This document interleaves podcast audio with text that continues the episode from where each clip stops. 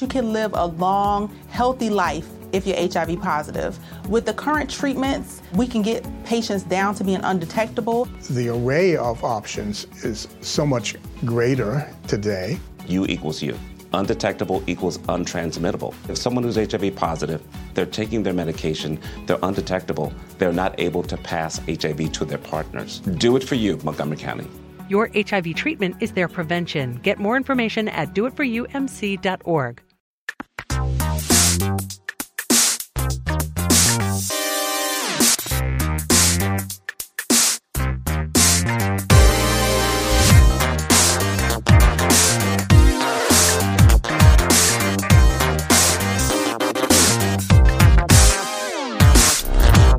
Saudações a todos e bem-vindos a mais uma edição do Notícias da Nave Mãe. Podcast do Overloader, no qual a gente conversa sobre algumas das principais notícias que ocorreram na indústria dos videogames na última semana. Eu sou Heitor de Paula e eu tô aqui com Guilherme Jacobs. We are next gen. Na verdade, não. Na verdade, não. Mas, mas é. Mas é, mas é. Estamos nos aproximando aí do momento, as pessoas estão com consoles. É, as pessoas. O mundo, o mundo. Eu não, eu não sou consoles. Eu gostaria logo de informar isso. Eu não estou com consoles da nova geração. Eu não tenho nada a dizer. Tá certo. É. Eu, eu, eu estou com o Nintendo Switch. Ele ainda é um console de nova geração. Toma aí, seus otários. Por enquanto, até saiu o Pro no começo do ano que vem. Tudo bem com você, Guilherme Jacobs? Tô bem. Semana longa, difícil, os probleminhas aqui familiares em relação à saúde, possíveis Covid, outros não, não, não vou entrar em mais detalhe porque privacidade de algumas pessoas, mas ah, graças a Deus eu tô bem, eu especificamente estou bem e no geral, a- apesar dos problemas eu ainda conto que a situação tá muito boa porque eu já vi muita gente sofrer mais do que eu tô sofrendo ag- agora, que eu não vou considerar nem muito assim, muito sofrimento em si, mas muita gente sofrer de verdade, então só queria deixar aqui esse momento de, de apreciação, de carinho, de afeto pra quem esse ano passou por broncas, seja de Covid ou de outras. É, tá sendo um ano difícil, mas tamo junto. Mas eu tô bem. E ainda continua, né? Assim, a Europa e Estados Unidos estão tendo uma segunda onda bem ferrenha É, agora. é. Então, a gente não, não está livre ainda de maneira Não. nenhuma, né? Isso, Não. definitivamente. Não, até, até a gente ter uma vacina que realmente, realmente dê uma imunidade de verdade, e vai saber quando, se alguma dessas vai dar uma imunidade, se vai dar por quanto tempo. E, Se o enfim. presidente não vai brigar porque ela veio da China É. e, e Ah, fazer ai, birra com isso É. e pessoas não o suficiente tomarem a vacina por fake news conspiratória, tem tantas, tantas possibilidades ainda aí no, no futuro próximo. Se- Será uma longa década, meus Vai. irmãos. É, Será uma longa década, digamos. Co- Começou já com dois pés na porta, mas enfim. Mas ó, ficando no positivo, a gente tá gravando Vamos numa lá. manhã nublada e chuvosa, fresquinha. E enquanto essa descrição pra muitas pessoas talvez sou irônica, não, pra mim ela não é nada irônica. É meu dia de tipo favorito. Meu tipo de dia favorito. É, se eu, não se eu não tiver que sair, ultimamente eu não tenho tido que sair, eu também gosto muito desses dias. Aqui, mas aqui tá céu azul e passarinhos cantando. Eu estou aqui gravando com você olhando pela janela, tem bastante árvore logo aqui fora, e eu acho que o que eu vejo ali no horizonte é o Palácio do Ipiranga, vendo chuvinha cair sobre tudo, o dia, aquele cinza concreto que você não consegue ver diferença nenhuma entre ele. Olha, eu tô surpreso com quão poético o começo desse podcast tá sendo, sabe? Você me A conhece, né? chuva cai sobre o Palácio do Ipiranga. O céu está cinza concreta. Um podcast é gravado num quarto. A década está apenas começando. Esse é o meu haikai.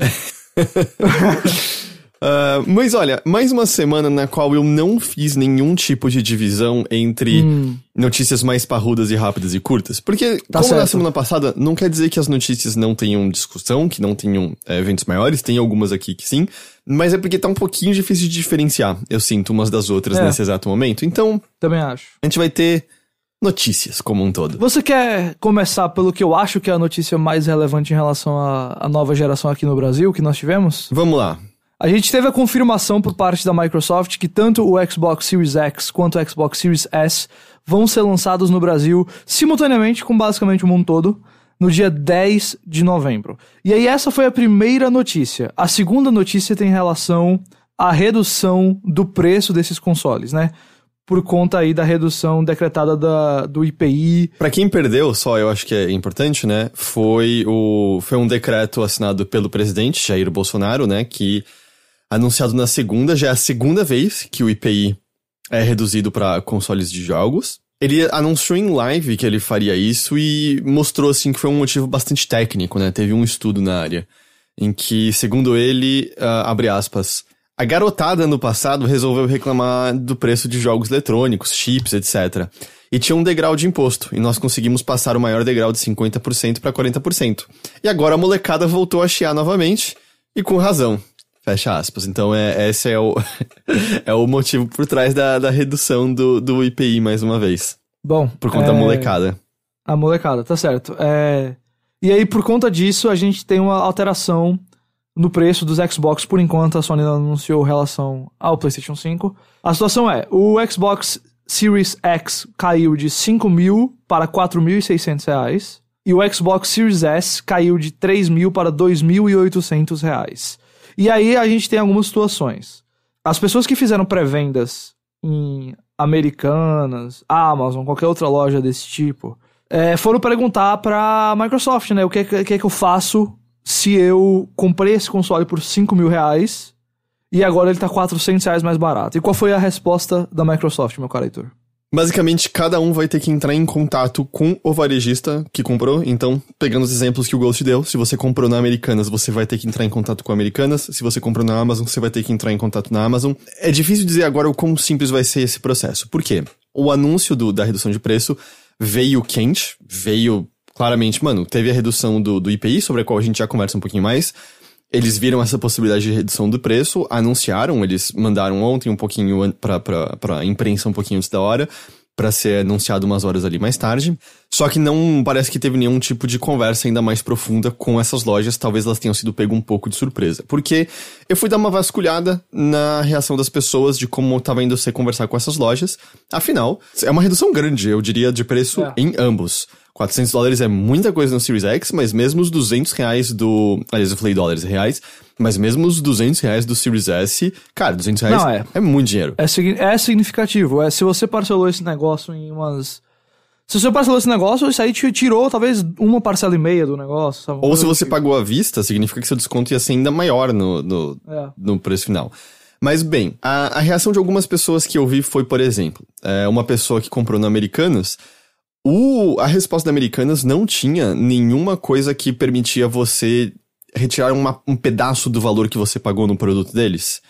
A única possibilidade que eles ofereciam era o de você cancelar a compra. Então, por exemplo, cancelar a compra do Series X de 5 mil reais e refazer a compra do de 4.600. Só que aí nisso vieram várias dúvidas que é, tá, mas tem unidades disponíveis ainda? Porque Isso. tinha esgotado em um certo momento, eu acho que tava para chegar mais unidades. Mas é, fica meio incerto nesse sentido, de você ainda vai receber no lançamento se você fizer isso e etc, etc. E eu também vi várias pessoas falando que estavam tentando entrar em contato com lojas que eram claramente do mercado cinza e sem sucesso. E, e aí é mais difícil você ter essa política de redução de preço. Do mercado cinza você vai depender da vontade de quem te vendeu o console. É, essencialmente é isso, porque você pagou pelo, um produto por 5 mil, tava lá acordado entre vocês e eu acho que você vai ter. E eu, eu vou chutar, eu aposto que vai ter bastante gente do mercado cinza que tem boa vontade. Eu acho que vai ter gente. É. Mas, mas você vai depender disso. Então, ao mesmo tempo, o que eu quero deixar claro é: isso foi ontem à noite. A gente tá gravando isso aqui 9 da manhã da sexta-feira. O anúncio ocorreu 6 da tarde de ontem, e essa reação das pessoas eu vi lá pelas 8 da noite de ontem. Pode ser que seja uma questão de que agora a Microsoft vai conversar melhor, pelo menos com os varejistas maiores. Amazon Americana, Submarino, Magazine Luiza, etc, etc, para acertar isso melhor. E aí, quem sabe nessa semana agora isso já tá resolvido. Mas eu acho que vale ficar meio de olho, porque talvez não vale. seja um processo tão simples assim se você tiver feito, adquirido o console na pré-venda. Mas é uma coisa, é uma dor de cabeça que eu acho que vale a pena, porque, de novo, se você pagou 5 contos no Series X, 4,600 é muito, é uma diferença bem grande. É, é uma diferença bicho, bem, bem é, grande. É enorme. É, vai, se o negócio era 5 mil reais e você tá tirando 400, você tá tirando basicamente 10% do preço dele. Uhum. É, é, significativo, sem dúvida alguma. A gente não tem, assim, uma informação da Sony até agora, a Sony não falou nada. É, inclusive... Pode ser que não mude nada. Na última vez que teve a redução do IPI, quem diminuiu foi a Sony e não a Microsoft, né? foi. né? Era uma coisa, diminuiu 8 reais o preço do controle, que eu me lembre. Era, uma coisa assim. É, e aí. E Nintendo ah, também não, né? Tecnicamente tem um Switch vendido Não. oficialmente no Brasil. Verdade, verdade, verdade. É, mas você quer entrar então na questão do IPI pra, pra explicar qual foi a. a- Como, como que tá realmente os valores aí agora, as porcentagens e tudo mais? A redução foi a seguinte: foi de 40% para 30% para consoles e máquinas de jogos, de 32% para 22% de partes e acessórios dos consoles e das máquinas de jogos de vídeo cujas imagens são reproduzidas numa tela, por exemplo, Ou seja, Nintendo Switch. Switch, de 16% para 6% máquinas de jogos de vídeo com tela incorporada, portáteis ou não, e suas partes. E é, eu sinto que teve mais, mais uma vez um pouquinho de confusão de que ah, o IPI não vai incidir sobre essas coisas aqui porque esses consoles não são montados ou fabricados no Brasil, mas IPI na verdade incide também sobre coisas importadas. Tem até um ponto específico ali que ele também menciona produtos que são é, qual é a palavra? Não é alterados, mas digamos, é um sinônimo de alterado quando chegam ao Brasil, que é o caso dessas máquinas, porque eles passam pela Anatel, eles recebem a nossa tomada e tal. Então o IPI incide sim sobre tudo isso. E aí, bom, eu acho que tem du- du- duas questões na balança. Um que é, não tem nenhum estudo técnico por trás da redução da, que o presidente fez através de decreto. Quando você vê a fala dele falando de molecada, você entende exatamente por que, que ele tá fazendo isso, né? No que que ele tá É. mirando. Ele tá mirando no eleitorado dele de 2022, especialmente os moleques de 14, 16 anos, que, bom, de 14 anos já vota lá em 2022 e etc, etc. Até porque o meio de videogame está bem ligado ao conservadorismo. Então, assim, já tá um passinho de distância da, do âmbito ideológico do presidente e tal. Então, é, eu acho que não tem nenhum segredo de que essa seja a intenção por trás dessa redução. E, e na hora que foi anunciado, eu também vi várias pessoas, ah, não vai cair nada, não sei o que lá. E eu não entendi baseado no que que as pessoas estavam dizendo isso. De fato, o que mais incide sobre essas máquinas é imposto relacionado à, à importação. Mas IPI também, também incide. É. se a gente não tivesse tido o exemplo da última vez, eu até entenderia o ceticismo em relação à redução de preços. Mas a gente teve. Foi, foi pouco da última vez. Foi 8 reais de um controle que eu nem sei se foi de fato repassado no, no varejo.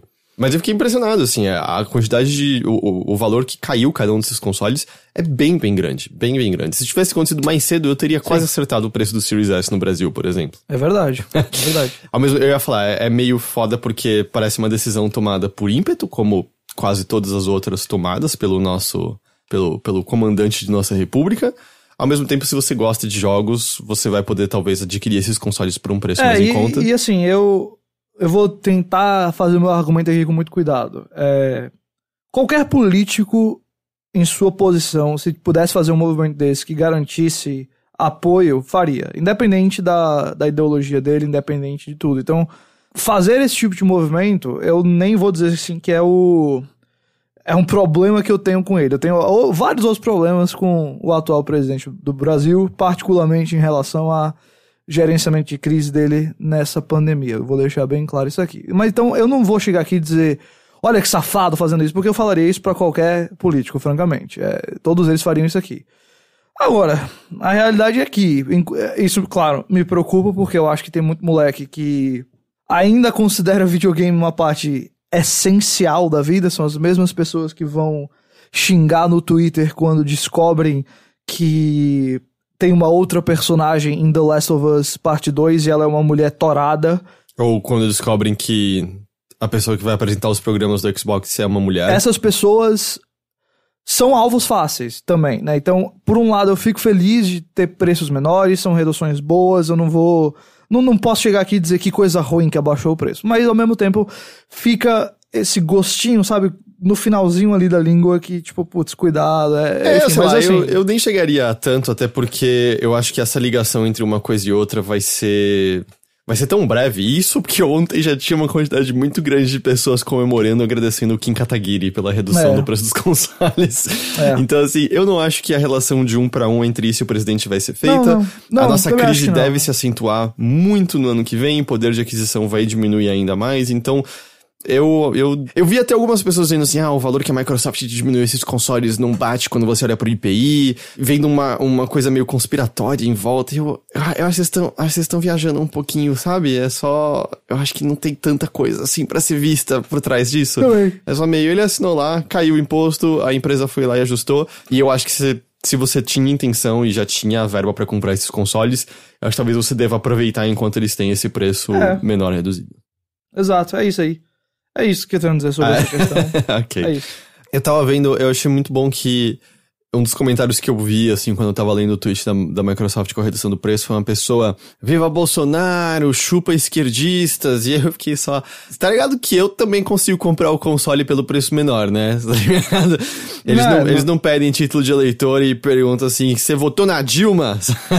É, não- eu também consigo isso, comprar por mais barato esse console. Então, então é isso, cara. Consoles ainda mais baratos agora. O Series S é mais barato que o Switch até agora. Olha lá, que É. coisa. Bem interessante, bem, bem interessante. Eu, eu acho que é só mais um passo na direção do Series S ser o console mais popular por aqui. É, no Brasil eu acho que tem a chance de meio que rolar um. Tá rolando uma gangorra aqui no Brasil, né? PlayStation 2, depois Xbox 360, depois PlayStation 4 e agora, pelo visto, a, a maior chance é o Series S especificamente, né? É, va- a gente tem que esperar pra ver, porque, por exemplo, se você procurar em ah, Google Trends e mesmo perguntar pra qualquer pessoa que cubra em veículos ah, atualmente a indústria, tirando um PlayStation ainda site... gera mais interesse. Tirando um site especializado, se o seu assunto é só Xbox, não tem nem comparação. Quando você fala É. de PlayStation, é muito, muito, muito maior o, o interesse das pessoas em relação ao Xbox. Mas, também acho inegável de que a gente tá encerrando uma geração que foi ruim pra Microsoft. Foi. Que não, não chegou aos pés do que a Sony fez, especialmente ah, em como ela conquistou pessoas com seus exclusivos e tudo mais. Então me parece óbvio que o interesse tá assim agora. Se a gangorra mudar, o lado que tá alto e o lado que tá baixo, ainda vai demandar um certo tempinho, ainda vai demandar a chegada de jogos, etc, etc. Não vai ser só Exato. esse lançamento aqui agora.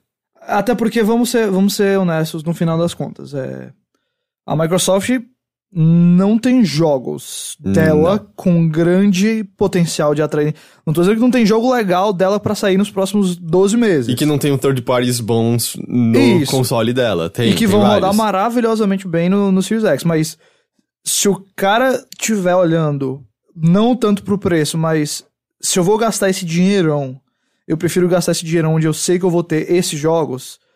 Tem muito brasileiro que ainda vai olhar pra o Horizon e o God of War e o Homem-Aranha e falar, ok, esse aqui. Sim, sim. Porque esses da Microsoft estão mais distantes, os que a gente sabe que vão ser mais. é, Eu não tô lembrado agora o nome do jogo lá do Obsidian, mas aquele que eu tô muito animado pra ver. Avowed.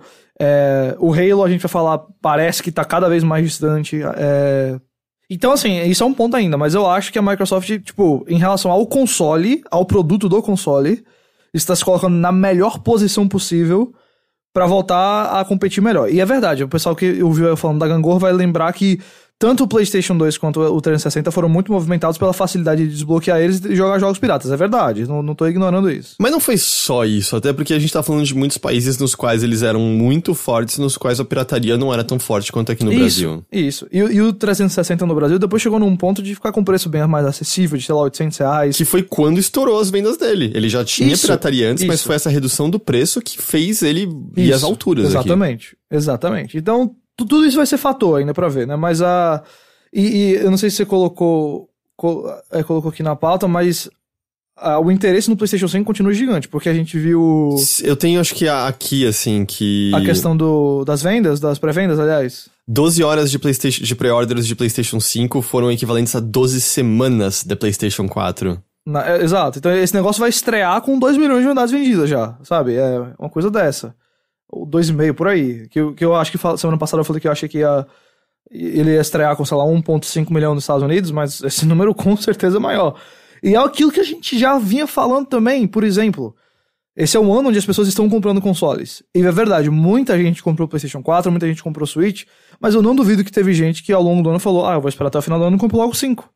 Ou vou comprar logo o próximo Xbox também, sabe? É, nos países onde o poder de aquisição para esses consoles ainda existe mais. Porque esse foi um ano onde entretenimento dentro de casa bombou. Absolutamente bombou.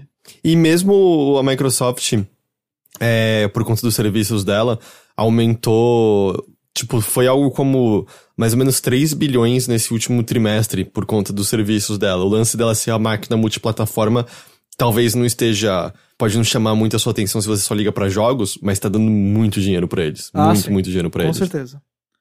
Com certeza. É, você quer ainda continuar no assunto Xbox e logo puxar aqui o, que o Halo? Eu, eu só queria mencionar uma coisa antes, Hum, que... Mencione. Sabe que tem outra pessoa que concorda com a gente que o Series S talvez seja o mais vendido? Quem? Phil Spencer. Olha ele aí. Ele teve uma entrevista no Kotaku que ele tava dizendo isso, assim, que ele achava que em número de unidades totais, eles achavam que o Series S tinha a chance de ficar. tinha uma probabilidade boa de ficar na frente do Series X. ah, justamente por conta do preço e pelo fato de que a adoção de televisores 4K não é tão forte assim, no fim das contas, especialmente dependendo do, do lugar do mundo que você olha. Então, os benefícios maiores do Series X seriam até meio perdidos em muitos desses casos. Então, não somos só nós que achamos isso. Uhum. Olha aí. Tá vendo? Aqui é especialista. rapaz. Achando o quê? Mas sim, vamos falar de Halo. Vamos falar de Halo. Porque ainda no assunto Microsoft tivemos uma notícia aí não muito boa, mas é que Halo Infinite continua passando por turbulências no seu desenvolvimento. De acordo com uma reportagem da Bloomberg, o Chris Lee, que era diretor da parte de produção do jogo lá na 343 Industries, deixou o projeto. Ele comentou com o veículo dizendo que, abre aspas, eu me afastei de Infinite e estou olhando para novas oportunidades. Eu acredito na equipe e estou confiante que eles entregarão um excelente jogo. E agora é uma boa hora de me afastar. A questão é que esse já é o segundo diretor que está deixando o jogo. Jogo que já foi adiado para o ano que vem, mas sem data para o ano que vem. E pelo visto o desenvolvimento dele continua um pouco aí conturbado. E eu acho que existem grandes chances da gente não ver esse jogo ano que vem ainda. Eu, eu tenho minhas dúvidas, porque assim, é, lembra que depois desse último adiamento, eles colocaram duas novas pessoas pra encabeçar o projeto? Uma pra comandar a campanha e outra pra comandar o multiplayer. E a impressão que dá é que com isso o Chris Lee talvez tenha sido meio empurrado pros cantos. Ah, De que talvez o afastamento dele seja mais uma questão de. Cara, tem. A gente tá com essas novas pessoas aqui na direção. Qual é o seu papel aqui exatamente? Tanto que ele não. Ele tá na Microsoft ainda. Ele não, não saiu É. totalmente da. Desse núcleo, ele só não tá mais envolvido com o projeto. Então pode ser que seja mais uma questão de garantir que você não tem é, muitas lideranças no mesmo projeto, porque isso no fim só garante que cabeças se choquem o tempo todo. Mas aí eu trago a seguinte perspectiva que eu queria perguntar pra você. Se ele tá saindo, isso significa que essas novas pessoas que estão encabeçando o projeto estão realmente trazendo uma visão nova. E aí, se estão fazendo uma visão nova, a execução tá- é- demora mais pra isso acontecer. Porque, pelo visto, talvez a mudança na direção criativa seja um pouco mais drástica do que só esses caras chegaram pra meio que colocar o navio no porto, só, só fazer essa entrega. Talvez o, o processo seja um pouquinho maior de mudança que- do que a gente enfim, talvez pensasse antes. Talvez eles estejam aí aplicando mais. realmente mudando o jogo de uma maneira mais significativa. Então é assim, a minha preocupação é isso. Eu- eu- é verdade, ele pode sair no final do ano que vem ainda, espero que sim. Mas ainda me preocupo com esse jogo. Sei, eu, hum, eu não acho, eu não veria com uma mudança de direção tão grande assim. Eu acho que é mais uma questão de. Você coloca pessoas ali quase pra serem mais o, o, o fechamento do negócio. Do tipo, cara, vamos, Aham. é isso aqui que tem que fazer, vamos nessa direção e tal e tal. Eu não acredito que vá ser uma mudança de linha desse nível de maneira nenhuma. Eu, Não, assim, eu não, não acho que o jogo vai deixar de ser o que ele ia ser, sabe? Mas eu tô. a Minha preocupação é que é se a. As coisas pra consertar e melhorar não são maiores agora, eu não sei. É. Assim, e veja, eu tô trazendo aqui essa perspectiva porque, francamente, a minha confiança no desenvolvimento desse jogo não tá muito alta, não. É. Também continuo não achando que ele vai sair no primeiro semestre ano que vem nem a pau. Aí eu, isso realmente eu não acho. Acho que é final de 2021 pra frente. Mas vamos ver, vamos acompanhar. Aproveitando, acho que só pra encerrar o assunto Xbox, Hum, Vamos só falar de algumas adições do Game Pass que ah, já chegaram ou estão pra chegar na plataforma. certo. É, nessa semana, no dia 27 de outubro, entrou no Game Pass de console e de PC o jogo, o jogo Carto. Celeste chega no dia 5 de novembro pra console, PC e Android. Lembrando que quando a gente estiver falando Android aqui, a gente tá fazendo referência ao xCloud, então você tem acesso a isso. Se você estiver fora do Brasil, por enquanto por aqui não tem. Five Nights at Freddy's chega, bom, já chegou no dia 29 de outubro pra console, PC e Android. PUBG e Scourgebringers foram adicionados ao Android agora no dia 29 de outubro. Unreal Heroes também foi adicionado agora no dia 29 para PC e Android. Comanche sai agora no dia 5 de novembro para o Game Pass de PC. Deep Rock Galactic sai também no dia 5 para console, PC e Android. Knights and Bikes também dia 5, consoles e PC. Ark Survival Evolved Explorers Edition no dia 17 de novembro para consoles, PC e Android. E o jogo base já estava disponível no Game Pass, você uh, consegue lá baixar agora. Só que essa edição, essa Explorers Edition, é a que tem três pacotes de expansão adicionais. No dia que a gente está gravando isso aqui, estão indo embora alguns jogos do serviço. O After Party, o Lego Star Wars 3, Rise and Shine, Tacoma, The Lord of the Rings, The Adventure Card Game e Red Strings Club. E essa é a atualização. Ok. Ok? E eu acho que com isso a gente encerra o segmento Xbox. Uh, a gente ainda vai falar de Xbox como um todo, mas o, vamos dizer, voltado à plataforma aqui hoje.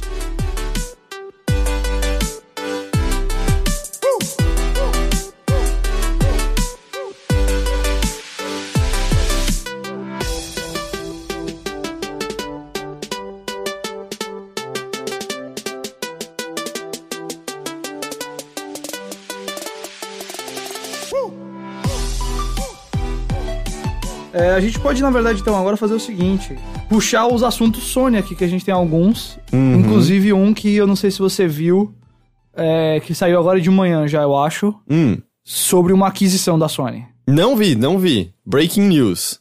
Não é, não é diretamente relacionada a videogames, mas é uma aquisição, acho, relevante. Hum, De acordo com o Nikkei Asia, que é um veículo lá bem especializado justamente na parte de indústria e tudo mais no Japão, é, a Sony está em negociações finais para comprar o Crunchyroll por 957 milhões de dólares. ah, É isso, a notícia é essa.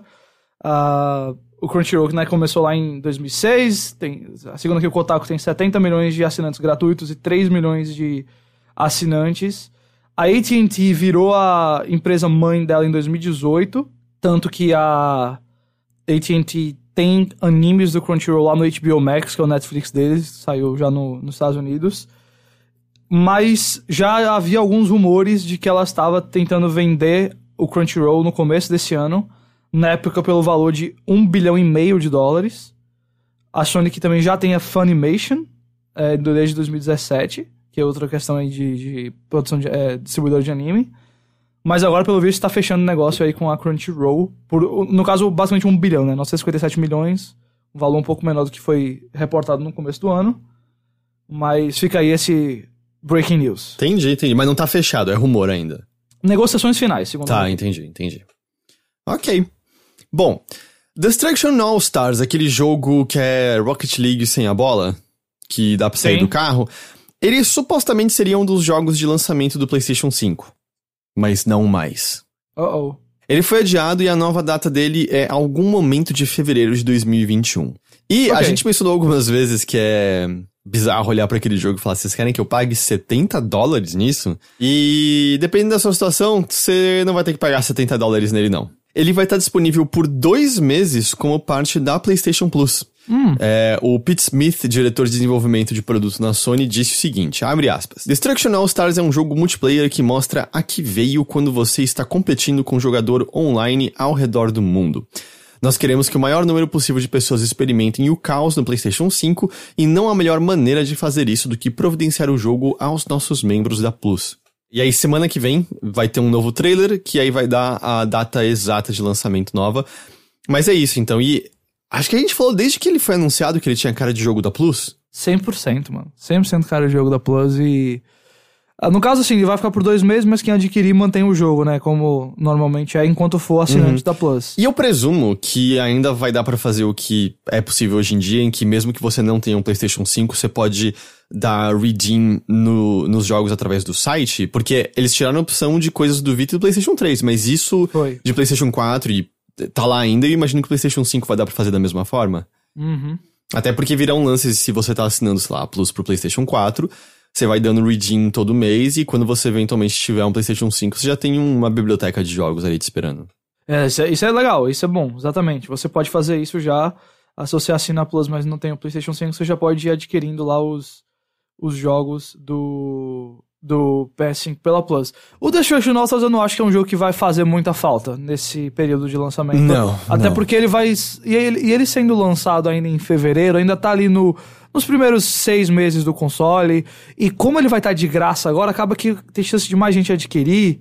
E aí depois o jogo se torna. Eu não sei, não, não vou arriscar dizer que ele vai ser um Rocket League, mas por exemplo.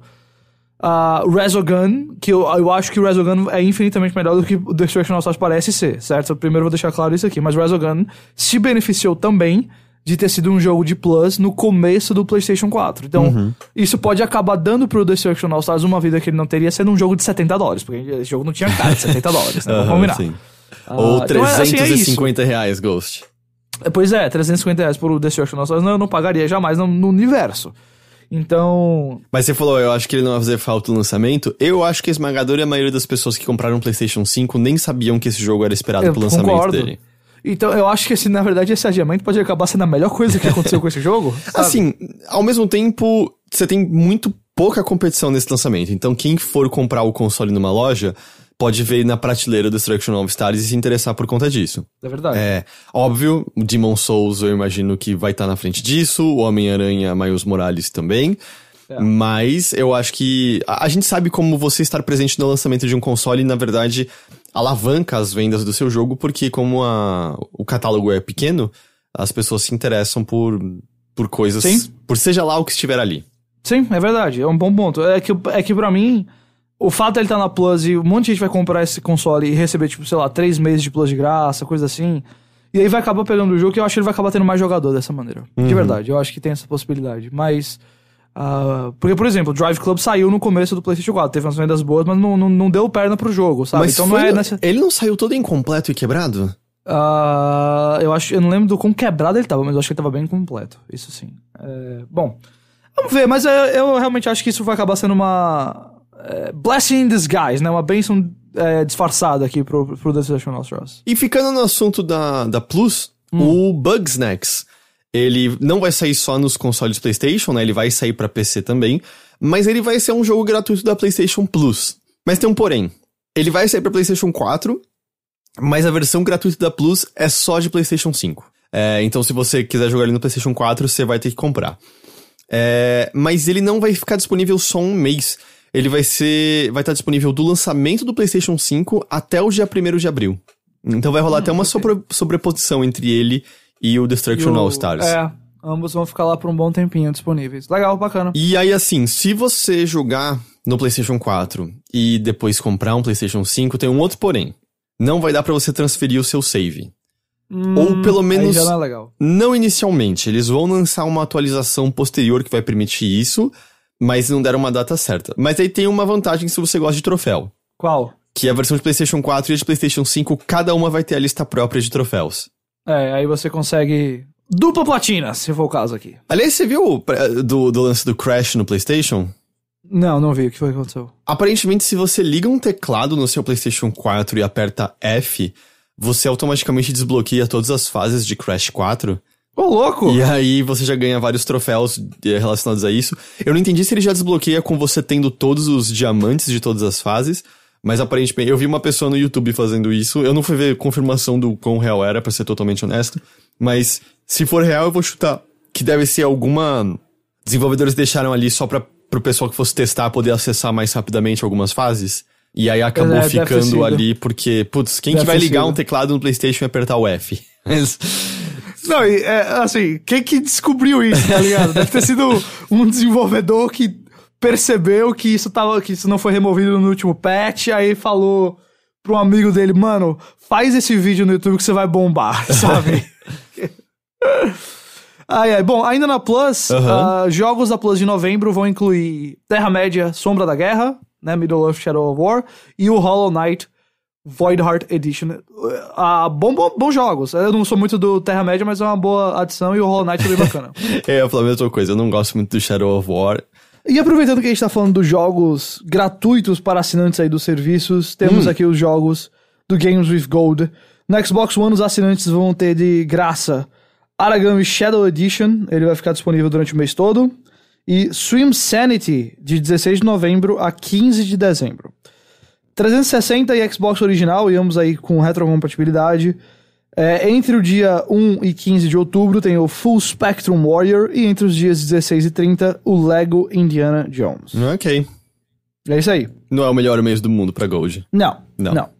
Ah, mas já que a gente tava falando de PlayStation, antes só de falar aqui da Gold, Saiu um trailer novo do remake de Demon Souls. Saiu. Que mostra o quê? Uns 5 minutos de gameplay por aí. É bem extenso, Ah, né? Tem, é a, extenso, tem aquela aranhona sim. que cospe fogo, a luta inteira com ela, basicamente, um bom pedaço daquela fase. Exato. E você assistiu tudo? Eu assisti tudo. Eu, eu. Foi a coisa que mais me balançou por não estar pegando o PlayStation 5 agora no lançamento. Tranquilamente. Até botei entre aspas aqui na nossa pauta, que é. Acho que a nossa última conversa, quando foi. Foi o evento do que revelou o preço do O PlayStation. preço. Foi. Que eu, eu falei aqui, putz, eu, eu achei que tava estranho e tudo mais. É, dessa vez eu achei impressionante o que eles mostraram. Dessa vez foi meio. Não é o tipo de coisa que me faz querer o console só por conta disso, até porque eu não sou o maior fã do mundo da parte Souls da From Software. É, se fosse Certo. Sekiro 2 era uma outra história, sabe? É, mas mas eu, eu fiquei impressionado. Ele tava bem bonito, tava, é, tava se movendo da maneira parecia que mais correta como um todo. Eu gostei do que eles mostraram ali. É, eu também adorei, assim, acho que foi uma, um trailer muito sólido, assim, pra mostrar o jogo. Confesso que, é, de verdade, foi uma coisa que eu fiquei, putz, eu queria jogar isso agora. Aham. Porque o Miles eu vou pegar no PlayStation 4 ciente de que não vai ser a mesma experiência, mas de que se ele for a mesma experiência do Homem-Aranha do PlayStation 4, sabe, do rodando daquele mesmo jeito, eu já simplesmente adorei. Eu não vou eu não vou ficar assim o tempo todo me quebrando que eu tô jogando coisa pior. Uhum. Mas eu olhei pra esse do Demon Souls e eu fiquei, caraca, velho, pelo amor de Deus. É, bom, teve umas entrevistas com desenvolvedores também, onde eles confirmaram alguns detalhes adicionais. O jogo vai rodar é, em 4K e 60 FPS, né? Bom, boa notícia. Com também uma opção cinematográfica em 4K e 30 FPS, com filtros para deixar o visual mais parecido com o original do PlayStation 3. É, não- o, o filtro não tá, acho que ligado ao 4K30. Acho que é uma coisa opcional que você Ah, liga a parte disso. que era junto. Ok. E aí também, é, que então a opção cinematográfica eu vou chutar que é mais ray tracing e coisas do tipo, né? Texturas mais Pode definidas. ser, pode ser, pode ser. Não há novos mapas ou áreas, então aquela. A, a sexta Artstone lá, né? Que é dos gigantes, que tá no jogo original, quebrada, e era. E já acharam a fase cortada, dá pra você andar por lá, ver. Ver alguns inimigos que não estão no jogo, ver arte, um monte de coisa. Já, tem um monte desses arquivos aí pelo mundo. Ah, Existia-se a- uma esperança, assim, entre a comunidade de que, quem sabe, eles fazem a sexta Artstone como uma nova fase lá, mas não, não vai estar lá no jogo, não. A interface foi refeita e as world tendencies, né, aquelas coisas que vão alterando no mundo de acordo com se você tá morrendo muito, se não, elas vão ser mais explícitas. Muitos bugs foram removidos, é, e alguns bugs que foram abraçados pela comunidade por um motivo ou outro permanecem. Então tem aí esse detalhezinho. Eu até me pergunto se já tem algumas coisinhas relacionadas a. Ah, desde umas maneiras inventivas de matar bicho até coisas que ajudam na speedrun que eles querem deixar ali. Exato. E eu acho justo deixar, porque aí você tá mantendo o, o, que a comunidade gosta. Até porque volta e meia é o tipo de coisa que quem sabe vai atrás e encontra, e um jogador casual como eu você não vai se deparar com isso, sabe? Isso. Você não vai quebrar a progressão natural do jogo, porque você não vai encontrar isso acidentalmente. Ah, bom, e por fim, não há nenhuma opção de dificuldade, nada do tipo foi adicionada, então. Pessoas que continuam dizendo que Souls devem ter easy mode vão continuar dizendo agora. É, o meu comentário na pauta foi, então prepare-se pro retorno do J-Scores. É Todas as vezes que sai um novo jogo da From Software é, mas e as opções de dificuldade? Eu não aguento mais essa discussão. Eu não fa... Olha, eu não. Eu não aguento Eu não, mais. tenho, eu não tenho mais paciência também, não, pra essa. eu, não, eu não consigo mais, cara. É todo, todo, toda vez é a mesma discussão de novo. Toda vez. Exatamente, toda vez. Mas é, foi, foi uma. Foi a primeira vez que eu saí mais uau desse jogo. É, né? Uhum. Eu acho que na primeira vez que eles mostraram eu fiquei bem empolgado, até por ser a primeira vez e tá vendo. Mas esse trailer realmente foi muito melhor e muito mais empolgante pra mim do que o do, do preço lá. Uhum. É, e é isso, caras. É, enfim, eu sou. Não, não escondo pra ninguém meu, minha paixão pela From. Eu tô com uma vontade absurda de ou jogar Bloodborne de novo ou comprar a versão remasterizada da Dark Souls, que eu não joguei a versão remasterizada. Olha, eu. é, a gente já conversou que você falou que você jogaria duas vezes. O Bloodborne eu esperaria quando você tiver um PlayStation 5. É isso que eu fiquei pensando. Porque eu tava parece eu jogar o Bloodborne, eu falei, putz, eu. É, eu podia pegar, né? Eu tenho. Independente do PlayStation 5 que eu pegar, eu tenho ele ou digital ou tenho, ou tenho físico, então Se dá ele pra. rodar 30 quadros no PlayStation 5, vai ser muito decepcionante. É, é isso que. Nossa, pelo amor de Deus. Que se for, ó, eu não preciso nem de 4K. For 1080 a 60 FPS, já vai ser a melhor experiência que eu vou ter na história dos videogames. então tá certo, né? Sim, Sim. Porque assim, é, É que eu tô, eu tô com essa coceira do Souls, eu acho que depois do. Especialmente depois do, do trailer do, do Demon Souls, aí eu fiquei tipo, é, eu não posso jogar isso, mas o que, que eu posso jogar, sabe? Aí eu fiquei, tipo, eu quero alguma coisa. Porque, porque isso é uma coisa, né? Estou falando baseado nos vídeos da Digital Foundry, na experiência de outras pessoas, deixar isso muito claro. Jogos retrocompete no Series X, por exemplo, os que mais se beneficiam do poderio extra são os que, por exemplo, tinham taxa de quadro é, não, não capada, é, quando ela é solta. Porque aí elas conseguem as alturas e ficam lá nos 60 normalmente. Porque tem jogos que estão ali presos nos 30 que o Series X acaba conseguindo fazer eles rodarem fixos a 30, mas Ok. não passam disso. Isso é especialmente sentido nos jogos pré-lançamento de Xbox One X e PlayStation 4 Pro, porque depois que esses consoles chegaram ao mercado, vamos dizer que os jogos começaram a ser feitos pensando numa num espaço ali adicional do que um processamento adicional poderia fazer por eles. Porque afinal você tinha dois modelos do mesmo console no mercado. Então quando você vai para jogos mais antigos, um dos exemplos da Digital Foundry é o Just Cause 3, é um jogo que mesmo no Series X roda ainda 30 quadros, porque ele necessitaria de uma atualização por parte dos desenvolvedores, que muito provavelmente nunca vai acontecer, porque não é como se isso fosse trazer mais vendas. Bloodborne é um jogo de tal época, É. mas ao mesmo tempo é um exclusivo do console, é um negócio muito alardeado, então É. eu acho que me faria acreditar mais que a From ou a Sony mesmo em si poderia trabalhar nele. Sim. E eu, Eu acho que sim. eu acho que a taxa de quadro neles, nele, ela era segurada em 30 ou dependendo do lugar que você ia, ela subia pra além de 30? Eu não lembro dela subir, não. Eu não, eu não lembro se ela era. Porque o Sekiro é, o Sekiro é solto. Então, tipo, se você joga no One X, ele é quase sempre em 30, mas em lugares, por exemplo, aqueles telhados onde tem os tengus, lá ele vira 60 em certos momentos. Bom, eu não sei se ele vira 60, mas ele vai pra além de 30, você percebe claramente, assim. Então, vai variar muito nesse. ah, vai, vai variar muito nesse tipo de coisa, assim. É, ok, uh, Demon Souls sai então junto com o PlayStation 5, é, exclusivo lá, por enquanto, né? Quem sabe no futuro PC, mas ah, é isto.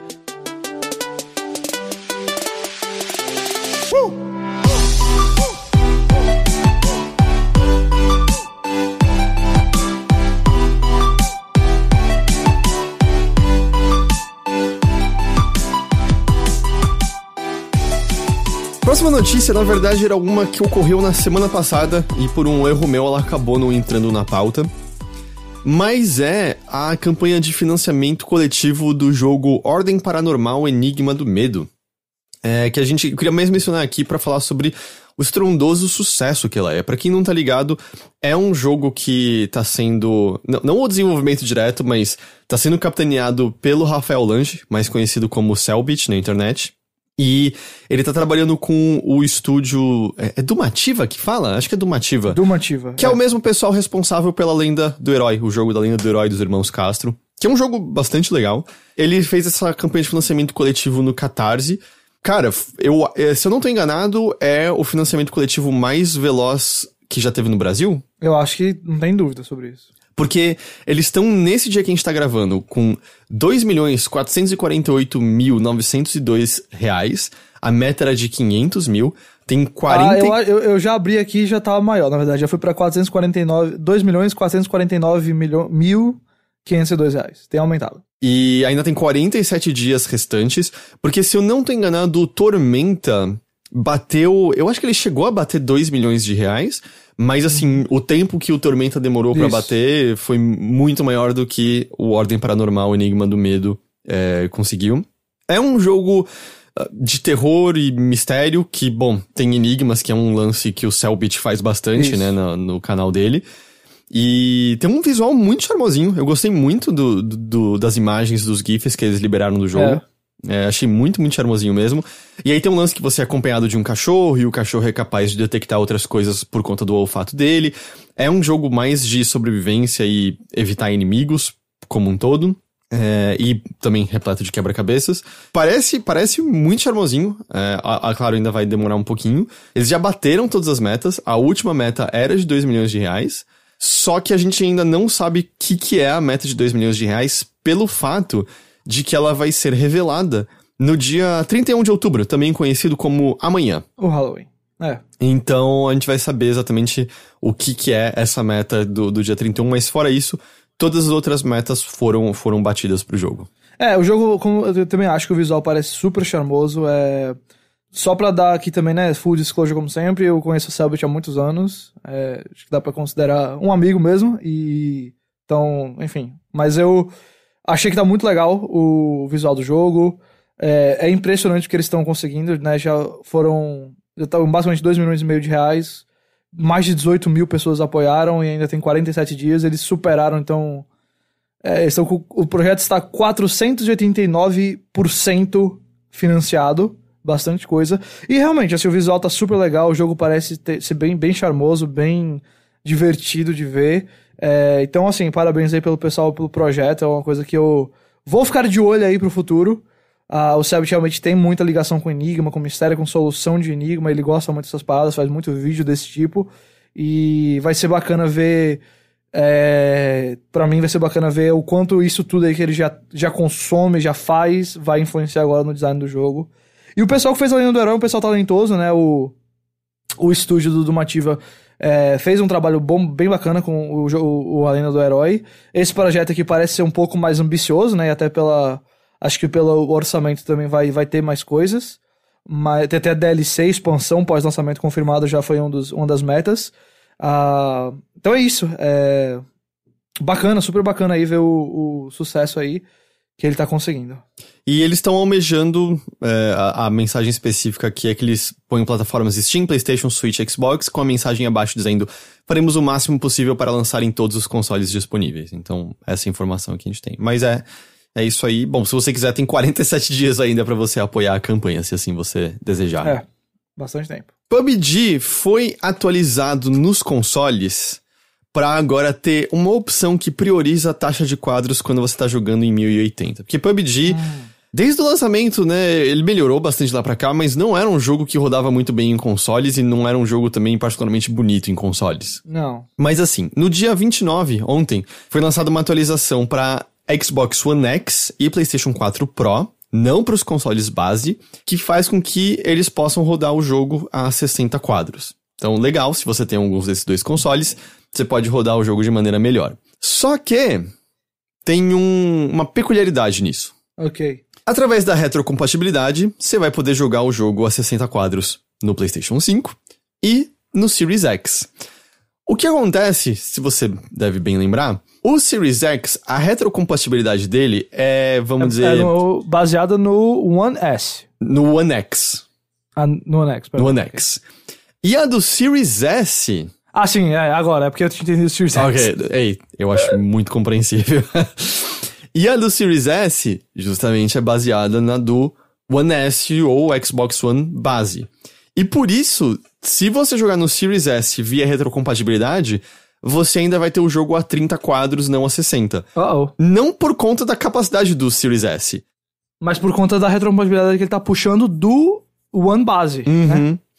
E aí os desenvolvedores disseram que eles vão trabalhar numa solução para que a taxa de quadros no Series S também seja aumentada para 60, mas nenhuma data ou janela foi dada para isso. Então assim, uma peculiaridade que talvez, eu acho que talvez alguns outros casos role alguma coisa similar, mas só um, um detalhe aí que eu achei curioso. Falando de detalhes curiosos disso, você chegou a ver o lance de que no PlayStation 4 já é, rolaram atualizações para que os loadings de Sim.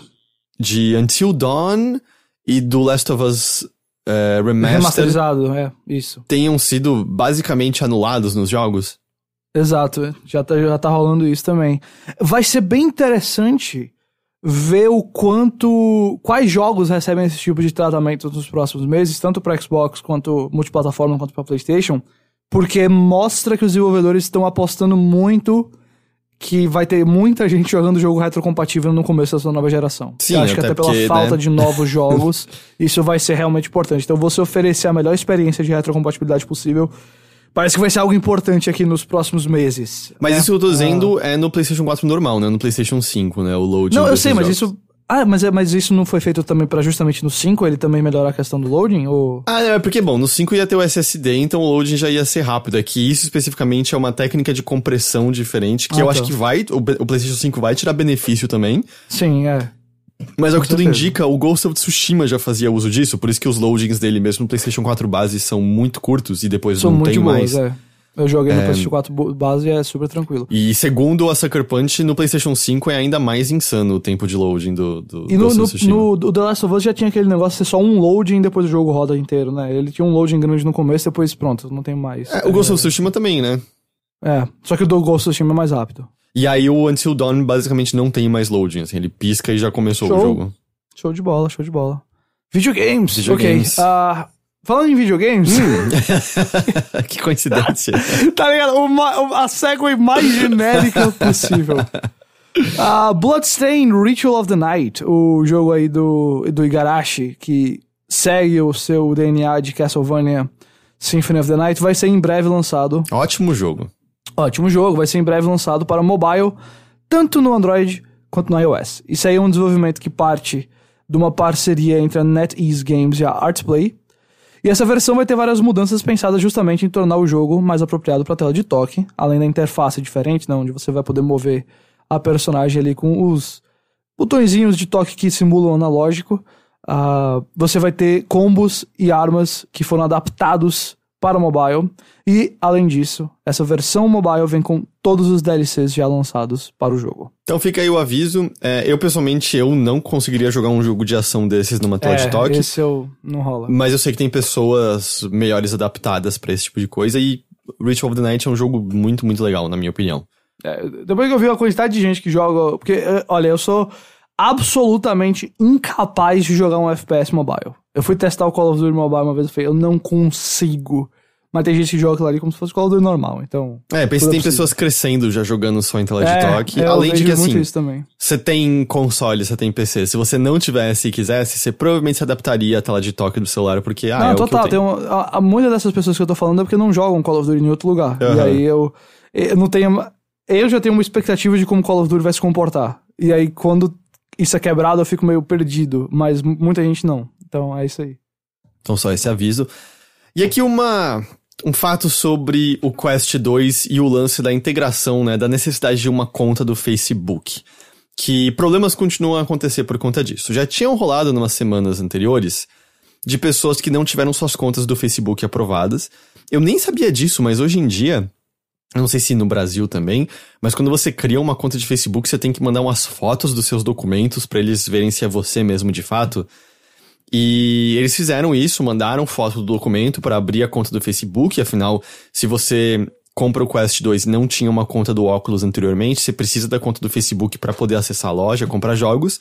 As contas deles simplesmente não eram aprovadas. O que, nas palavras dessas pessoas, torna o Quest 2 tão útil quanto um peso de papel. Porque você não consegue fazer nada. E aí agora, pessoas descobriram que se você desativa a sua conta do Facebook, você também desativa o seu perfil do óculos. E apagar a conta, porque pra quem não tá ligado, você pode desativar seu Facebook e continuar usando o Messenger. E aí você pode apagar o Facebook, aí você apaga tudo. E se você apagar o Facebook, você perde as suas compras, o, e o, o seu progresso e os seus jogos. Uhum. Show, né? Ah, E isso, por enquanto, só não afeta as pessoas que têm o Rift 1, o 2 ou o primeiro Quest, porque até pouco tempo você conseguia é, acessar com a sua conta do óculos.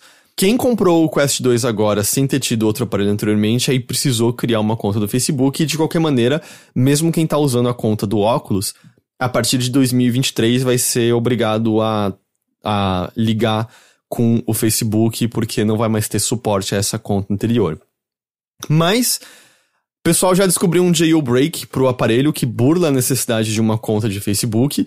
E aí já tem uma empresa meio querendo representar as pessoas que estão implementando o jailbreak, porque tem uma lei, eu esqueci o nome, mas é uma lei que basicamente diz que se você comprou o negócio, você tem o direito de alterá-lo como você bem quiser, porque é seu. E é a mesma coisa Aham. de, de pessoas que defendem quando você pode fazer jailbreak de celular e tudo mais. Então, pra meio que garantir que essas pessoas tenham o direito de fazer isso nos aparelhos delas e que isso não ah, faça com que elas sejam, sei lá, banidas por parte do Facebook, que travem o Certo, aparelho certo, de alguma certo. forma. Então, né, a natureza encontra uma maneira. É. Life finds a way, exato. Ok, assim, em relação a, a perder tudo isso daí é é inaceitável que nessa, ne- em 2020 um- uma coisa dessa seja tão bruta, né? De você desativar o perfil do, da conta do Facebook perder absolutamente tudo que você tem no óculos. Isso é absurdo, assim. E a mim. treta Não principal é você ter que ter a conta do Facebook, né? é, já começa daí o erro, exato, não é? Começa daí. Que uma coisa seria, tipo, ah, você pode simplesmente desligar sua conta do Facebook do óculos depois, pronto, já melhorou a situação. Mas se você tem que ter a conta do Facebook e desativar essa conta, você perder tudo que você comprar, pelo amor de Deus, gente. Isso é inaceitável, isso é, isso é anticonsumidor, isso aqui. Não, e ainda mais dado como o Facebook tá né, no momento, né? Ele não, não tá angariando simpatia exatamente. Não, Então, pelo contrário. é- As empresas que eu menos confio no planeta Terra. Se é necessário você ter uma conta naquela plataforma nojenta, é foda. É pau. Ghost, a próxima é uma atualização não muito legal sobre aquele Não. remaster do Blade Runner da Night Dive. É, um jogo, um remaster que eu tô aguardando há um tempinho, né? A gente já comentou aqui algumas vezes sobre esse jogo, desde o momento que reencontraram os arquivos dele, estavam trabalhando em trazê-lo de volta, e aí veio essa ideia do remaster que eu ah, fiquei bem interessado, porque é um jogo que eu quero jogar, eu gosto muito do universo Blade Runner, do universo Cyberpunk que ele traz. Ele tá sendo desenvolvido pela Night Dive Studios e ele não vai mais sair esse ano. É, né? eu diria assim, se você tá esperando Ghost, eu Melhor acho que é logo. joga a versão do GOG. É. É. É. que, eu, que eu já comprei ela aqui, eu tô com ela aqui, eu, realmente é só. É só. Era só meio, ah, já que vai sair o remaster esse ano, né? Mas eu acho que depois dessa. Bom, pra explicar, vamos lá. O estúdio não tem mais uma data certa pra lançá-lo. Falando com o Eurogamer, o CEO da Night Dive, que é o Steven Kick, explicou o seguinte: abre aspas, apareceram obstáculos que tivemos de superar em termos de tecnologia velha que o jogo utiliza. E a nossa caçada ao código-fonte original e assets não se provou frutífera. Esse jogo foi originalmente, agora eu falando aqui, esse jogo foi originalmente desenvolvido pela Westwood, e como acontece com frequência, infelizmente, na indústria dos jogos, o código-fonte foi perdido em algum momento lá nos anos 90, provavelmente ali em 98, quando a Westwood se mudou após ter sido adquirida pela Electronic Arts. Durante o desenvolvimento do Command and Conquer Remastered, foi encontrado algumas coisas antigas lá da EA, mas parece que isso não ajudou a Night Dive. Abre aspas novamente. Nós tivemos conversas com a EA sobre o que eles o que eles encontraram de arquivos relacionados ao Blade Runner, mas não conseguimos obter nenhuma resposta clara. E mesmo que eles tenham achado algo, é bem difícil que nos dessem por razões legais, o que é decepcionante. Nós esperávamos conseguir pelo menos os áudios das gravações originais. Então, nesse momento, nós estamos trabalhando com o que estava no jogo original, sem acesso a nenhum dos materiais originais. E aí, qual é a situação agora? O trabalho atual de engenharia reversa, isso demora, e é mais complicado ainda por conta das especificidades desse jogo. Porque a engenharia reversa foi executada depois de cerca de oito anos de trabalho pelo pessoal lá das CamVM. A gente comentou disso aqui no programa muito tempo atrás, quando começou esse processo do jogo voltar. Que é o que fez ele poder ser lançado no GOG Sim, e tudo mais. exatamente. Que o jogo original agora é compatível, é, que o jogo é compatível com o software da ScamVM e agora ele foi lançado no GOG no final do ano passado por conta disso tudo. Acontece que a Night Dive tentou licenciar o uso do ScamVM para o remaster, mas as conversas não foram para frente.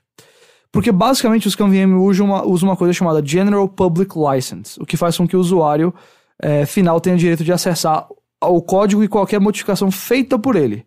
E aí isso impossibilita que a Night Dive lance o jogo, especificamente o remaster no caso, nos consoles, porque não pode dar acesso ao código e às alterações nas versões de console.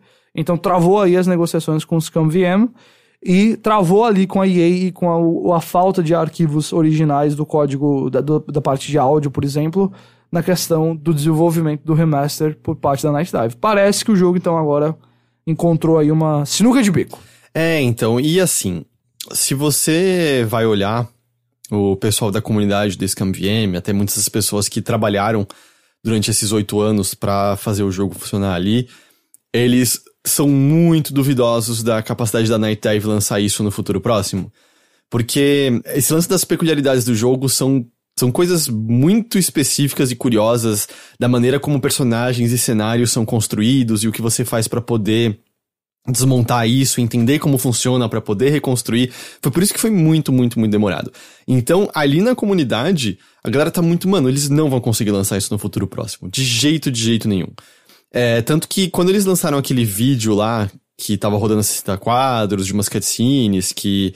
É, que, que a gente achou que tava até feio, a comunidade olhou e falou, cara, tá, isso não é nada. Eles fizeram um upscaling lá via AI E, e é isso, assim, não, não, tem, não tem nada de especial rolando nisso que eles, que eles liberaram. Eu queria ver o que eles liberaram de gameplay. E eles não tinham liberado nada de gameplay. O que era meio chamativo, na verdade. Então, assim, talvez a Night Dive vá bater de frente com isso pelo fato de que eles gastaram certo dinheiro para poder ter a licença de fazer esse remaster.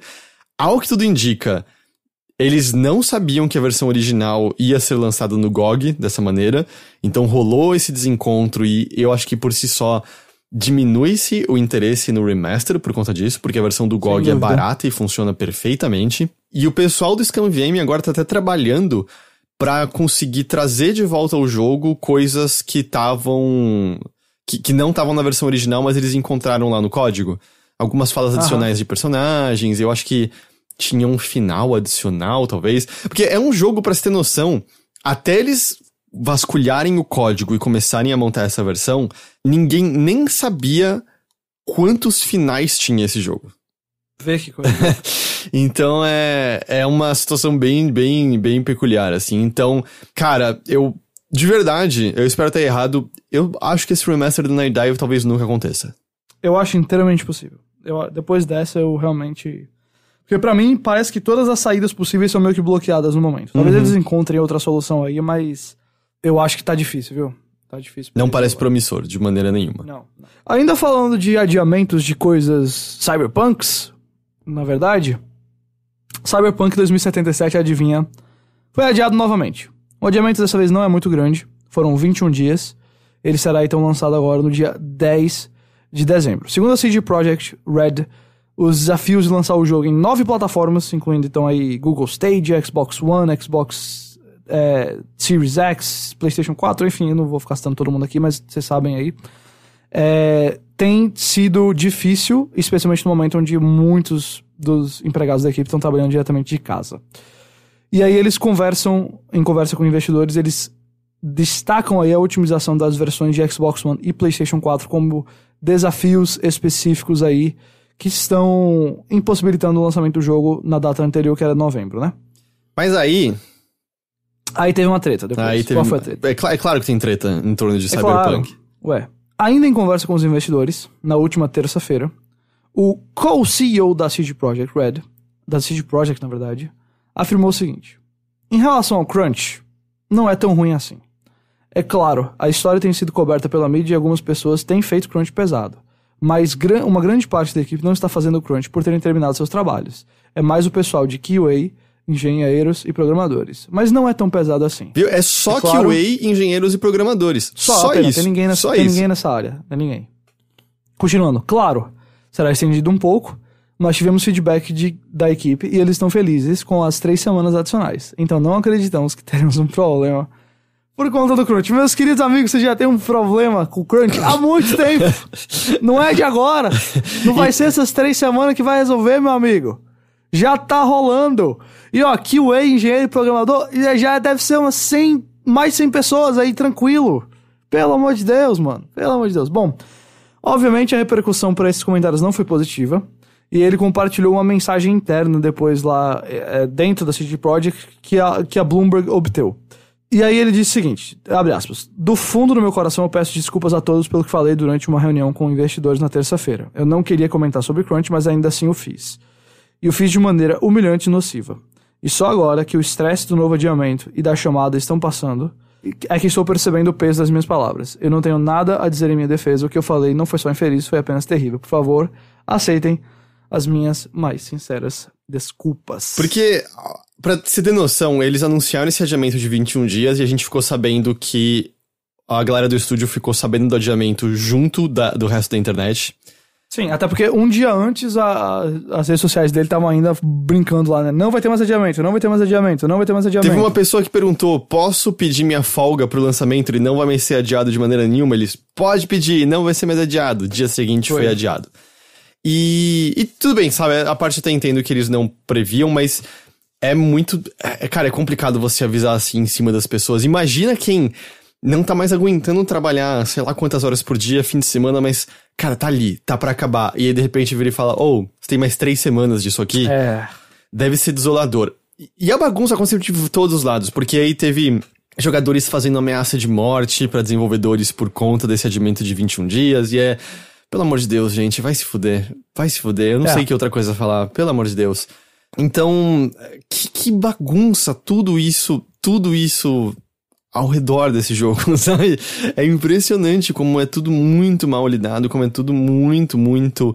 Presta atenção antes de você falar uma coisa dessas. É só o pessoal de QA, engenheiros e programadores. Como é que é só esse pessoal? E mesmo que fosse só um desses grupos, já não é, já não é complicado que eles estejam Não. trabalhando nesse nível assim esse tempo todo.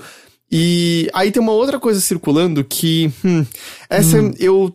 Eu não, eu não consegui ver uma confirmação tão, tão concreta, mas uma das promessas para desenvolvedores era de que eles vão ter 10% dos lucros da, da empresa compartilhado entre a galera. De 2020, aliás, os lucros. Só que com o jogo adiado para sair em dezembro, óbvio, você tem o dinheiro das pré-vendas, mas você não tem tantos dias em dezembro para as vendas dos jogos em si Uhum. Exato. do, do Cyberpunk pra poder compartilhar com essas pessoas.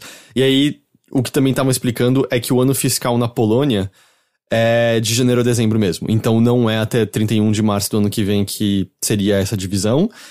E aí essa pessoa fez umas contas e de acordo com as contas dela, ah, presumindo assim, olhando pro que tem de pré-venda e quanto que é esperado vender ainda em dezembro, os cálculos dele indicavam um bônus de 3 mil dólares pra cada pessoa.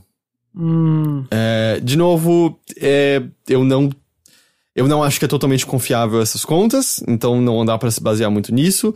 Mas eu acho meio chamativo o lance de justamente, é, a gente combinou de dividir os lucros e o jogo tá saindo quase com o ano acabando. Vão ter é. 21 dias restantes no ano. E vai vender muito nesses 21 dias. Vai vender muito. Sem Vai, contar quem já comprou na pré-venda e tudo mais. Mas vai vender pra cacete nesses 21 dias. Mas ainda assim é meio. Sei lá, talvez meio chamativo. Mas, cara, é impressionante como, especialmente nessa reta final, ah, a CD Projekt não tem dado uma bola dentro, eu sinto. Curioso também que é, eu não sei se ele. é, não sei se você viu, mas agora o jogo tá oficialmente fora do Game Awards. É, Hum, O Jeff Keighley comentou, inclusive a data de lançamento dele é a data do Game Awards agora. Ou é, seja- Dia 10 de dezembro.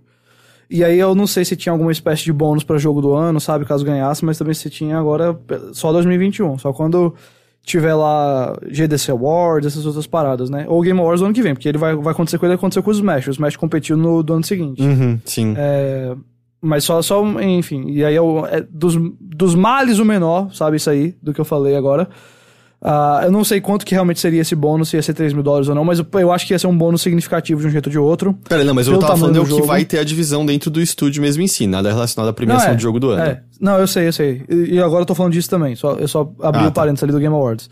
É, esse bônus do. Eu não sei quanto que ia ser, não sei se ia ser 3 mil dólares ou não, mas pelo tamanho do jogo, pelo quanto que ele deve vender, eu acho que de uma forma ou de outra ele ia ser um bônus significativo, especialmente para desenvolvedor de jogo que, acredite, não é gente rica, não. É, então, sem dúvidas, tá difícil e. Ah, eu não sei você, mas eu.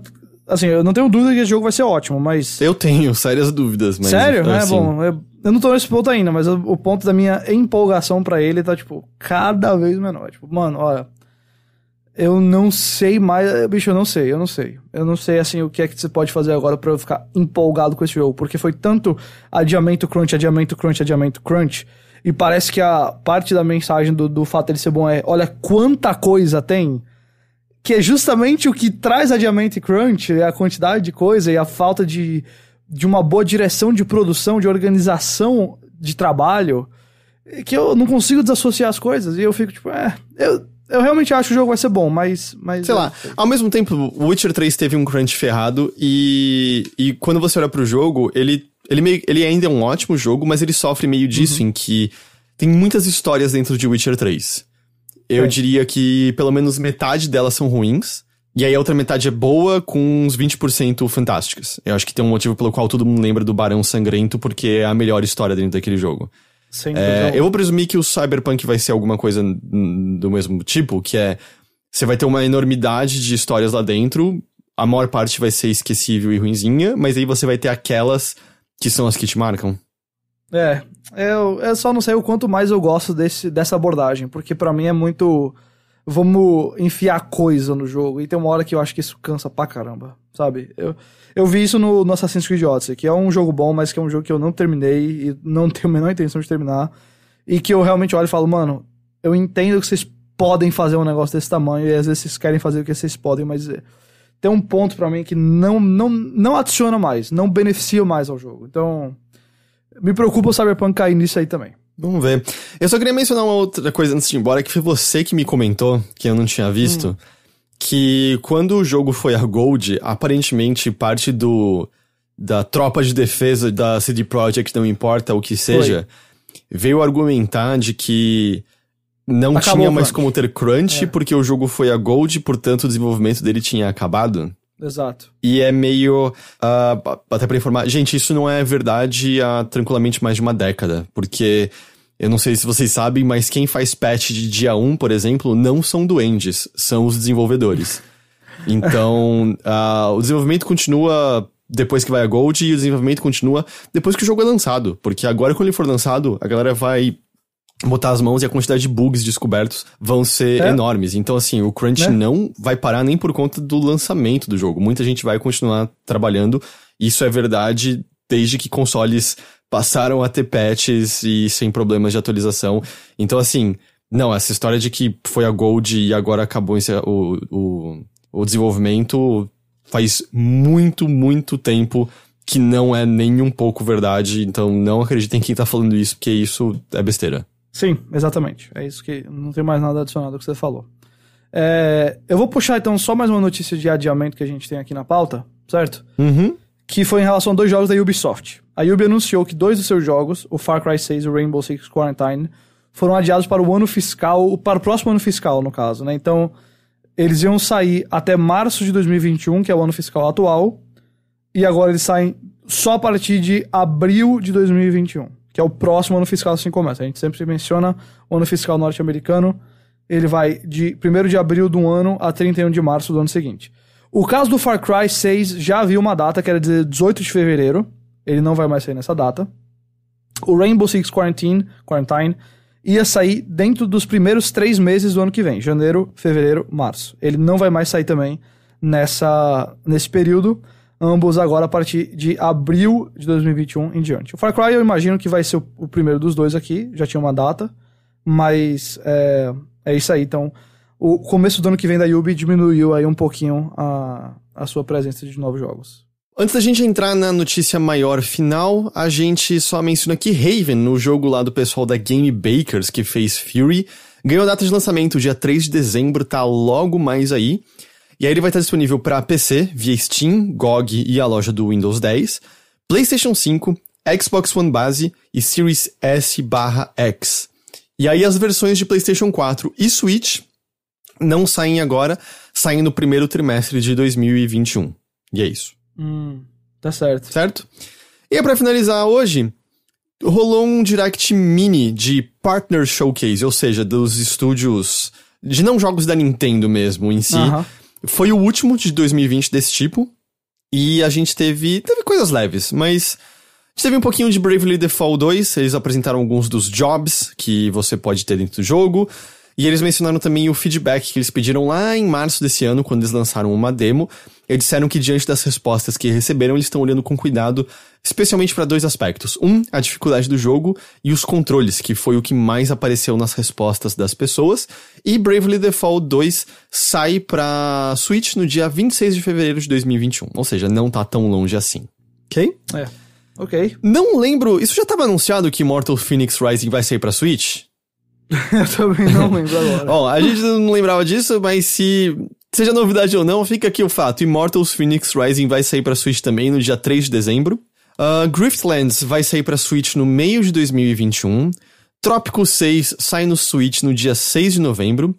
Essa aqui é curiosa. O Hitman 3 e Control vão ter versões via streaming pro Switch. Não é a primeira vez que isso acontece. Resident Evil Teve 7. o Resident Evil 7. E teve um Assassin's Creed também, não foi?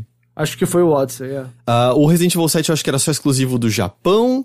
Era só no Japão. O Control Ultimate Edition Cloud Version já saiu pra Switch, não tem no Brasil, tá? A gente não tem acesso a isso E aqui. o pessoal que testou lá fora falou que tava rodando melhor do que as versões de PS4 e Xbox. É, e é a versão com Ray Tracing, é a versão com, com tudo no talo. E Hitman 3 Cloud Version não tem confirmação, eu confirmo pra você aqui, não vai funcionar no Brasil também. não vai, não, Não. vai. Uh, de surpresa, No More Heroes 1 e 2 saíram pra Switch, estão lá disponíveis no console agora. Part-Time UFO, um jogo que saiu pra mobile em 2018, agora saiu pra Switch. E o Age of Calamity, o novo Hyrule Warriors, tem uma Sim. demo agora, se você quiser testar. Já tá disponível. Já tá disponível e o progresso que você faz na demo é carregado pra versão final, se você adquirir a versão final. Maravilha. Maravilha. Sempre gosto quando fazem isso com, com demos e coisas do tipo. Importante. E pra finalizar, Ghost, pra finalizar, Oi. só pra Here we encerrar. Here we go. só pra puxar um lance que faz tempo que não acontece aqui, Throwback, let's go. é hora do Apex Legends da semana! Eu tô muito distante de Apex Legends, cara, eu nem sei direito o que tá mais acontecendo. Não faço ideia. Mas o jogo chegou, vai chegar agora ao Steam no dia 4 de novembro. certo. Por enquanto ele no PC ainda era só no Origin. E essa é a mesma data, 4 de novembro, que vai começar a temporada 7 do jogo. Você Ok. vai poder transferir todo o seu progresso do Origin ao Steam, se você prefere uma plataforma a outra. Spoilers, as pessoas preferem uma plataforma a outra. e o pessoal que quer jogar no Switch vai ter que esperar um pouquinho mais. Porque Tá. eles falaram mais dificuldades do que eles esperavam, porque eu não sei se tá ligado, mas tem uma pandemia rolando. Ah, não, imagina. Não, não percebi, não. O estúdio adiou a versão de Switch para 2021 sem uma janela mais precisa. Ah, no processo, eles confirmaram ou reconfirmaram que a versão de Switch vai ter crossplay com as outras plataformas, vai ter paridade de conteúdo, além dos conteúdos sazonais mais recentes. Então, se você quiser jogar no Switch, espera mais um pouquinho aí por enquanto e logo mais você pode passar a jogar Apex no Steam. Ok? E com isso, Guilherme Jacobs, a gente encerra a edição do Notícias da Nave Mãe da semana. Acabou. Acabou, acabou. Acabou videogames, não tem mais não. Tem, tem, cara. Desculpa. tem, tem um bocado de videogames. Tem, Tem. Eu, no momento, tô com mais coisa que eu tenho tempo. De- duro problema louco. de se ter. Duro, duro problema de se ter. Ghost, ah, me fala sobre você, games, seu trabalho, o que mais as pessoas podem encontrar de você. É, não, não, não. Eu confesso que eu eu falei semana passada, ah, agora eu tô provavelmente voltando a jogar mais jogos, mas é, comentei no começo do programa situações ah, familiares e, enfim, próximas a mim que eu tô precisando ajudar e é, confesso que eu não tô. O tempo livre eu não tô muito na cabeça de ficar jogando o jogo agora. E como eu não tô trabalhando no momento com nada assim que eu preciso fazer reviews e tudo mais, é, eu tenho meio que não dando dá tanto foco a isso, mas é na parte do de filme, de série, o pessoal sabe, tem o Chipo. Ah, o Chipo continua a 100% do lado do tempo, a gente tá com um especial de Halloween, o aplicativo nesse fim de semana tá todo temático de Halloween, tem skins novas, tem tá, skin, tá um skin de Alien na sexta-feira que a gente tá gravando, tá super legal. Eu entrei Tem no site e eu fui recebido pelo Dig só. Olha aí, exatamente. Cada dia vai ter um personagem lá de terror recebendo a pessoa. É, a gente tá com umas playlists especiais de Halloween e tal. E. ah, acredite ou não, temos um review de Tenet em áudio no podcast. Se- o Thiago Romariz trabalha lá, assistiu o Tenet, o filme existe, adivinha. É, e fora isso, vamos. Parece que. ah, Eu acho que já hoje, então, hoje é sexta-feira, vai ter um recap de cada episódio novo do Mandalorian, da nova temporada, que tá saindo agora sextas-feiras no Disney Plus. é, que vai lançar aqui no Brasil em novembro, mas a gente já vai começar a postar agora. Então fica aí essas dicas pra vocês e é isso por enquanto. Beleza. A todos que nos ouviram, nos acompanharam aqui, muito obrigado pela companhia de vocês, a gente agradece demais. Ah, mas é isso aí, cara. Logo mais tem consoles chegando. É, logo mais, logo mais. Ah, vai ser curioso quando abrir as comportas e der pra falar tudo direitinho. Mas é, estamos num momento curioso e interessante. Não sei se você viu que saíram os previews da primeira fase de Astros Playroom. Eu vi muita gente falando bem do, do DualSense. É, então eu assisti um pouco. O jogo parece bem charmosinho. ah, parece realmente uma. É um lance meio nostálgico, mas uma homenagem bem divertida a diversos aspectos PlayStation como um todo. Mas é, assim, óbvio, a galera falando do DualSense é. Pessoas estão muito impressionadas com o DualSense, é o que eu, é o que eu diria. Ok. Ok? Ok. Tá certo. Então é isso, a gente se encerra por aqui por hoje. Mais uma vez, muito obrigado a todos. A gente espera que vocês tenham um excelente fim de semana, descansem bem. E a gente vai se ver de novo então na semana que vem com mais notícias da Nave Mãe. Até lá. Tchau, tchau.